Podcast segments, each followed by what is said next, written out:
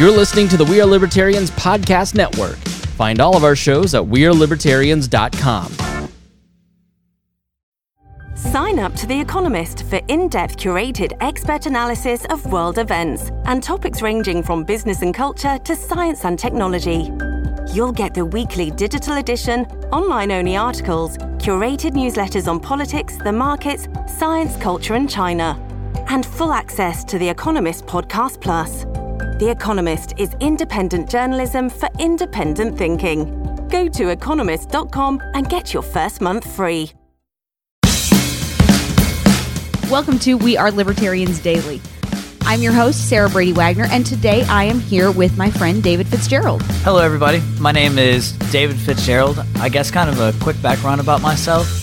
I was born and raised in North Carolina. I joined the North Carolina National Guard as an infantryman when I was 17, so back in 2011. I spent five and a half years in the North Carolina National Guard. I got to see and do some pretty cool things we might get into later. After that, I got out of the Army. I traveled around the world uh, for a little over half a year, visiting a lot of different places, uh, interacting with a lot of other militaries. So I feel like I kind of have a real life perspective on foreign policy.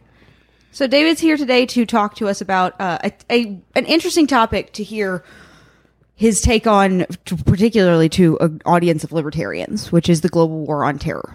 Not necessarily the decades long, you know, thing that we've all been living through. I know I'm only 27, so it's pretty much been the majority of my life. Um, but in 2019, what is the global war on terror? What is it? What is it going to mean to the rest of us, and how do you think? How do you see it playing out? Okay, Sarah. So I think before I dive into what the global war on terror is in 2019, which is what I want to focus on, I think we should do a quick review of kind of what came before where we're at now. So, okay, so everyone remembers September 11th, 2001 happening. In response to that, President George Bush Jr. launched Operation Enduring Freedom, which was the invasion of Afghanistan initially by U.S. Special Operations Forces, the hmm. CIA, and the Defense Intelligence Agency. When they were on the ground, they established a plan to drive the Taliban out of Kabul and back into the mountains. Uh, they ended up fighting their last battles in 2001 and the start of 2002 in the Tora Bora mountain range. During that time, it was believed that we either killed or wounded Osama bin Laden, so we withdrew into a more defensive posture in Afghanistan by the middle of 2002. Were we wrong?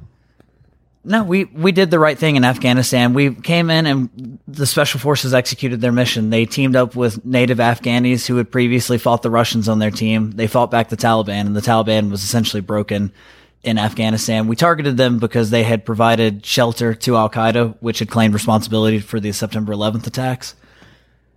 Um, so the Bush administration saw an opening and they decided it was time to really expand the global war on terror because the case could be made that weapons and financiers and training was being provided by a host of other countries around the world. So our Department of Defense at the bequest of Dick Cheney, behest of Dick Cheney, Might been both. at the behest of Dick Cheney, the Department of Defense drew up a list of other countries that we had the potential to invade to enact, uh, well, the New American Century put together, which was a think tank that several prominent Bush cabinet members were members of. Um, and this plan called for us uh, essentially invading a good swath of North Africa and the Middle East. So what's um all right, so we're in, we have this list of the places that we're going to invade. Do we just invade them all willy nilly? What's going on? Well, essentially, that's what Congress gave the president the authority to do with the authorization of use of military force in 2001. We granted the president carte blanche to be able to invade Oh, yes, all of these other countries. And Our special forces away. are in over 140 countries right now. Ah, yeah, it never went away, did it? No. No, we just kept renewing it. It probably started at the end of World War II, but it became an open public tactic after 2001. Well, and and we shifted to what I like to call war on noun. It's really it's really great to have war on noun because there's no end to a war on a noun. Because how do you know when you've killed that? So, what about the war on terror? It's a it's a really big overarching you know umbrella that kind of allows us to go on a lot of different fronts. So, and that's how it's been interpreted. We have used it to develop a whole range of military tactics and strategies that were not used previously in the world. In 2019, in the global war on terror, we are using 24 7 drone surveillance technology against people that we have deemed enemy of the state. All around the world, that skill is being perfected right now. It's being used constantly. Most of our newest drones can stay in the air for 48 hours at a time before having to land. It's terrifying. We rotate other drones in and out of the fleet, so there's constant monitoring. And those industries burn people out. The Air Force has a constant issue with trying to retain drone pilots. No one wants to stay in the position. The Army allows enlisted men to fly drones because we would never be able to fill the quota with officers. Um, other technologies that came out of that, your audience is probably really familiar with the intricacies of the Patriot Act. The Patriot Act gave us this massive surveillance state in response to the global war on terror. And in 2019, it's still just as real as it was in 2004 and 5 when it was being built. Yeah, I know. I've read um I've read some interesting articles about how they're dealing with like new kind of new forms and new intensities of PTSD from those drone pilots. Um because they, there was there was kind of an assumption that as, since you're at a distance they would deal with less um psychological issues, but they don't. Not at all. Like you're, you're still having this very, you know, intimate issue where you're you're having the ability to not only survey but attack people from a distance and that's still just as graphic as doing it in person. So when it comes to bombing in the military, the military, unlike law enforcement agencies, we accept collateral damage as a as a mm-hmm. rule of business. So as a drone pilot, you you do fire missiles at cars, you fire them at houses, and other people do live in those cars and those houses, and some people don't like to watch that in HD. You, mm-hmm. I mean, it's commercially available. You can go on YouTube right now and you can see limbs fly through the air in a drone strike because a lot of it's recorded. And understandably, for a lot of people, it results in some PTSD issues. So we're we going to keep doing this? Uh, foreseeable future, definitely. So in 2019, the most common locations that are dealt with in the global war on terror, you guys will be familiar with the first three or four of them most likely, but the rest of them are ones that usually gain public notoriety when usually when one of our troops is KIA'd in one of those countries.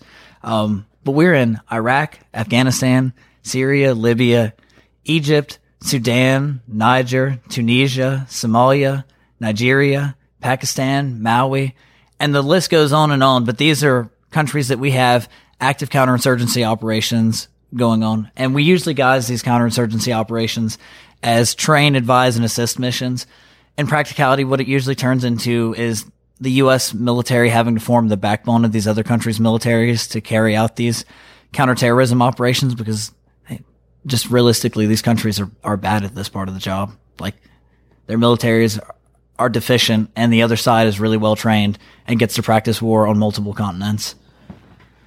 So, do, so well, in your opinion, then are, are we helping really, or it almost sounds like like you would be perpetuating a, like a moral hazard, almost like how how do they win? How do we make sure that they have the ability to train up those military forces if we're constantly sending in our own in order to do so? And is that necessarily the proper role for the U.S. government or the U.S. military, at least? I say yes and no. I think when your audience thinks about the global war on terror, I brought some real statistics with this. We think about GWOT and we think about how massive it is. The estimates are that it's added $2.4 trillion to our debt since 2001. And by fiscal year, we spent $31 billion on the war on terror the first year. And by 2009, we spent $197.1 billion that year on the global war on terror. So people look at this massive drain on resources and they say, is this the role of the taxpayer money? That's usually the direction I see a lot of libertarians on both sides come at the issue because more left libertarians see that this could be great domestic resources. More right libertarians say, hey, that could be a lot more money in the hands of our private sector to do mm-hmm. work with it. So I, I think honestly the right answer is a restructuring of how we spend our military and defense resources. We we maintain this massive battleground infrastructure all over the world, but realistically we're in a ballistic missile age. We won't have large standing wars like that. This is kind of the the ultimate checkmate is that we can end the entire planet if anyone gets too cranky. So resizing and reshaping our forces to be able to help countries deal with internal issues without ourselves becoming mud like air support in other countries. I don't necessarily agree with with us dropping ordinance in other countries. That's how we create a lot of the domestic terror, or I mean, a lot of the organic terrorism issues. Mm-hmm. Yeah, blowback is a real thing. But on the ground training advisors are necessary. I've seen these countries operate. One of the first things that we do is we try to teach them a civil code of law at war, which is unique. That's good. America and Australia and Britain are very unique in that we don't show up into countries and tolerate war crimes. We teach these countries how to treat their citizens. We make them follow a law and a procedure. We don't let them use harsh and terrible punishments and things like that. We don't let them beat each other.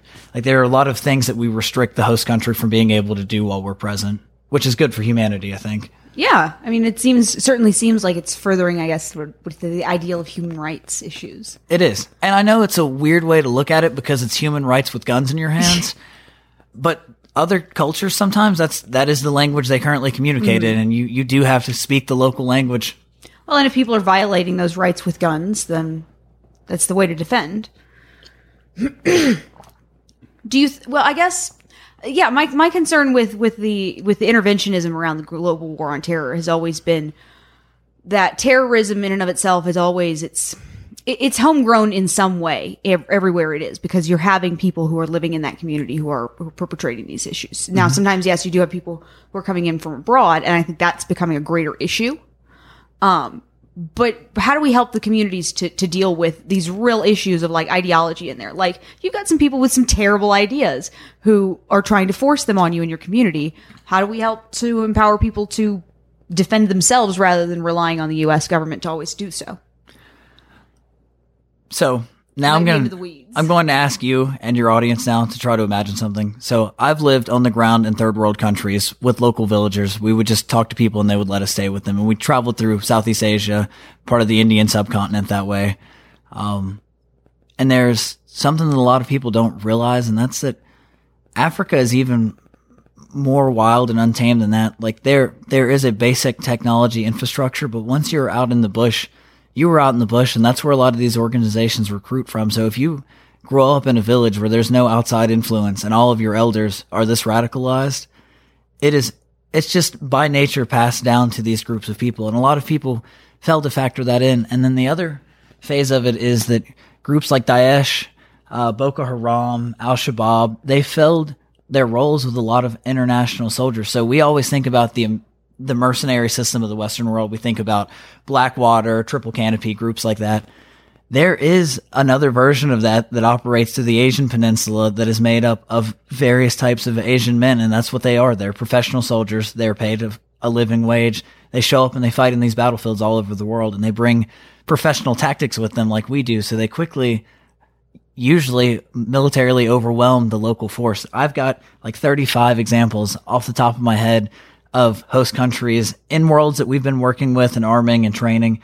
They're just, they're just overwhelmed. Their tactics don't compare to that of the attacking forces. And the attacking forces is a, is a global military contracting group.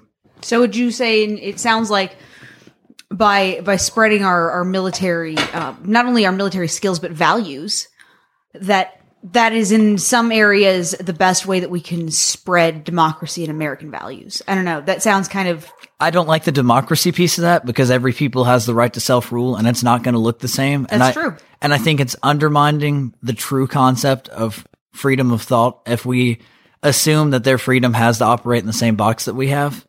Uh, culturally, I mean, a lot of them have a more at peace interaction with the government, whereas we t- tend to be very rebellious by nature and see the government as constantly imposing on us. There are a lot of societies who see it quite differently than that. That's true. I mean, you see this a lot in um, Eastern cultures. There's there's more there's more of an emphasis on. I wouldn't even necessarily say like a collectivist mindset, but there's this this you know idea of putting the community above the individual kind of gives them that more comfort and gives them more trust in the government is it because then they can trust that those people who are in the government also are putting the community above the individual we don't we don't necessarily believe that we're like if i'm out for me so are you Okay, so I want to ask you a question then, Sarah. How kind of how what other ways have you heard it explained that we could withdraw our posture from the global war on terror and not have the system implode in on itself? Because I I really am trying to wrap my head around an understanding of where that's a plausible. Honestly, I haven't. But the the argument that I've always heard is is we have to step back and question if if that's if if maintaining um our involvement in order to prevent a collapse is a necessarily a, an inherent good thing. You know, if if we've created more of a problem to begin with, then yes, it might hurt to the idea would be like it might hurt to rip the band-aid off, but you know, sometimes you have to then let I think metaphors underplay what it is we're talking about right now. So instead of band aid, could you say like tens of thousands of people killed by Boko Haram? Well, that's the thing is the idea is uh, who, how are we the ones who have the right to determine how that plays out in their culture? And I don't, I don't necessarily have the answer to that. I'm you- always interested to hear what people think, especially people who have been more involved. Well, see, this is I, I look to actual facts on the ground for this. So a lot of civil war situations I don't believe are good places for America to intervene if one group is only marginally better or just politically ideologically a little different than the other side. That's not a place where we need to be involved because then we're just going to be contributing to the waste of human lives. Other situations where you see a well-developed tactical force sweeping through a country, subjugating the population and trading them in open air slave markets, you can identify that as a blight to humanity and you know you have the resources and also the willing people in your country. So that that's another perspective in this is if we can do it for the right price, meaning that it does not become a gigantic economic draw on our system, and we can do it to help people who are actually being slain, and we have people who are here willing to do it that are not having to be drafted for it, then we kind of have a right alignment of the stars. It's it's difficult to accept from a mm-hmm. policy standpoint, but also sometimes you just have to look at the issues that are occurring in the world and and try to address them as they come. It's not a vacuum. You know, would you be interested perhaps in coming on on a debate to talk about this at some point? Absolutely. Because because I'm I'm thinking I have I have a couple of friends who who hold different views who I'd love to hear the two of you discuss. I would love that too. I'll be a lot more passionate for that because when people try to debate you back and forth on this, you can measure, I can measure personally the value of this in human lives. Mm-hmm. And there's a sacrifice on the American side. And we always talk about how great that sacrifice is. But we lose relatively few people at war, which does not diminish their loss. Their loss is still tremendous and it's a mm-hmm. huge sacrifice to both them and their families. But you know, It's you make a good point. We still have a volunteer army. but for that exchange of American lives, we save, well, if utilized properly, the invasions of Ir- Iraq were, were a waste of massive human amounts or massive amounts of human life on both sides. The intervention in Libya was the same thing. So I'm not saying just because we decide to enter into a war that we're going to be saving lives because a lot of times it's not used that way. A lot of these smaller African nations that we're involved in right now, I think that's more of a justified use of force than the invasion of the Middle East was. So how does how does the global war on terror going to impact American citizens? I mean, that's we've we've been talking about kind of the foreign policy front of this, but there's also you know the Domestic. Patriot Act, domestic, the surveillance front of this. You know, are American citizens going to be treated in, as terrorists? Um, and how is it going to affect the everyday person? I'm pretty sure the answer to that has already been yes. You've met your local friendly T- TSA agent. Outside of that, they've really de- developed skills that we will never be able to overcome as a population. I'm not talking about military skills where they could impose their will, but their ability to surveil you.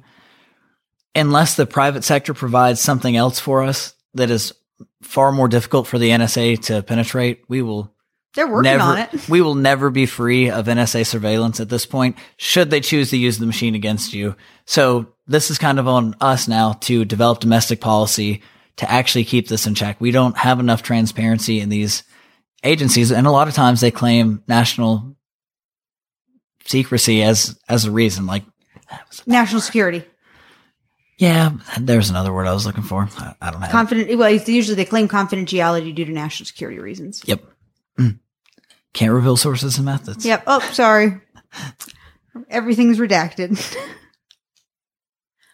you know, this is actually something I've, I've had some interesting debates with people about too. Is is the how how do you draw that line on that transparency? Because sometimes you do have to redact things to keep people from um, being put in harm's way. So I know that I've kind of done an excellent job so far of sounding like a military interventionist. I actually kind of want to talk about a a philosophical and psychological thing that's happening domestically that mm-hmm. I'm kind of would sound like I'm coming from the other side on. So we have developed because in the world it is a real thing that there there are people who are jihadists and they self-identify as jihadists and every day they wake up and they live their life in pursuit of the jihad. What does that mean for for anybody who doesn't really like? I think there's a a, a popular like idea of that, but how would you define someone who is on jihad? So it's about advancing the will of their God. And I, I won't say his name just because I'm not from that particular sex. I, I don't mean any disrespect. Um, so it could be something very simple and very friendly. Their job personally could, because they're Muslims who fall all over the spectrum. There are people whose personal jihad is to go out and be kind every single day so that people have a different perspective of what Islam is. And then there are also people every single day who wake up and build pipe bombs or build IEDs or they train on their militia skills so that they will be effective fighters one day when it's necessary to wage their jihad against the West to advance a, a Wahhabist belief of Islam. Um, so in America, we've kind of developed the opposite side of it. Uh, we have what I would consider a crusader segment of the population now, and they really break down in two separate categories. You have crusaders who join the military or they become cops or firemen or EMTs or they're otherwise civilian professionals who then dedicate a portion of their time to attending marksmanship classes, uh, survival preparation type courses. Uh, they train in combatives with their friends. They work out regularly. They usually maintain pretty good physical fitness. That's one sect of the Crusader population because they have been shaped by all of us growing up now in 17 or 18 years of war against the Middle East, essentially. We have seen that and subconsciously we have really absorbed that and developed a we want to fight against something mentality. And it, it perpetuates a lot of the actions that we take in our physical lives. And I feel like there are a lot of conservatives out there or conservative uh, libertarians who will identify kind of with that part of the Crusader message. Then there's an opposite segment of the Crusader population where you have become addicted to first person shooter video games and everything is hashtag operator. and you want a keyboard really warrior really hard about what the Middle East is doing. And I, I don't disagree with this segment of the population either because a lot of times they genuinely are trying to advance the, the message just usually through memes, not so much actions. Yeah. So we we now really do have a world where there is a jihad population in the world, but also a Western Crusader segment of the population too. We got to come up with some new new front. I like the Crusader segment. So you've got SJWs and you've got Crusaders. You know, maybe we could come up with a fun acronym for that too. but you know, I think I, you know you could even make an argument though that everybody's just going for their own version of what they think justice is. So everybody is their own version of a justice warrior. You're right. I feel like our society really encourages us to take a mm-hmm. stance strongly about something now. Yeah, Which is better than not standing for anything. That's true. It's virtue signaling taken to a whole new level. well, is there anything else that you wanted to make sure to touch on or fun information or I'm really glad that we had this conversation and I think it can lead to some fun topics down the road. Okay, cool. I want to get into a couple just real life examples of the global war on mm-hmm. terror exemplified. They're kind of humorous. So George W. Bush announced the invasion of Iraq on March 20th, 2003. By May 1st of 2003, George Bush gave his mission accomplished speech from an aircraft carrier. Yeah, that's one of the most famous moments. So, and technically he was right on one front. We had the American military had essentially by itself, only two other countries decided to join us on the invasion against Iraq. The UN voted it down and told us not to do it. We engaged Iraq. We destroyed their entire army in approximately 21 days, but we waited two months to give the, the mission accomplished speech. Then a massive insurgency grew in Iraq and, uh, here we are today, still in Iraq.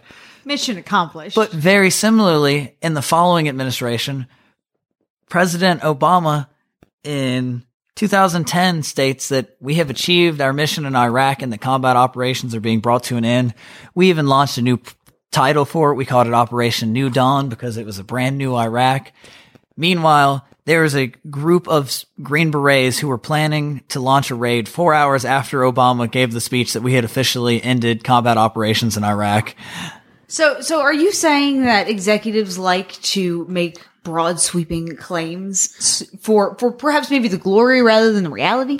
Yeah, I believe uh, President Trump has now take to be very fair. President Trump has now taken a swing at this, declaring ISIS defeated, when in fact Daesh has mostly just shifted gears. It's diverted a lot of its resources and its technical training to African countries now, where it's having more success because the Middle East became well, essentially too hot of an area. You can't fight two world powers at the same time mm-hmm. with Russia and Iran fighting Daesh on the ground in Syria, and America and our allies and the Kurds fighting them on the ground in Syria and Iraq. There was there was nowhere for them to operate in that battle space. They were just being overwhelmed. At the end of the day, people are going to protect their own lives. They're they're going to flee when it becomes inevitable, unless they can't. Then, and a lot of times these battles, they will strap suicide belts to themselves and go detonate. Mm. Gosh, it just reminds me we'll have to record another podcast on on refugees and at another point. Come on, I like discussing with people who have who have mixed I mean, bag. Yeah, I mean, I think that's the it. I always like to say if you're not if you're not confused, you're probably not thinking. Oh, and for anyone who hasn't seen it, that wants to kind of get a boring real life appreciation of what modern warfare can look like, most of the battle of the Philippines army versus Abu Sayyaf was recorded via drones. They were flying around the city to try to gain information on the other positions. Mm-hmm. A lot of people also had helmet cams. The Philippines government actually put it together on a tape and released it on YouTube. Good editing. Yeah, it actually has pretty good editing, and you get a inside look at at what a modern battle will look like. I mean, we've seen the famous pictures of Syria and what a bombed out city looks like, but to see very large Filipino cities caught up in the middle of this, mm-hmm. it it looks a lot more like what would happen if New York engaged in a battle tomorrow.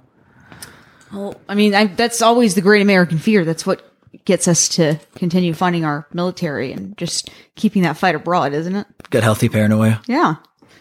Is it healthy paranoia or is it overblown paranoia? Definitely overblown paranoia. We allowed it to get us to invade the Middle East, which was ridiculous.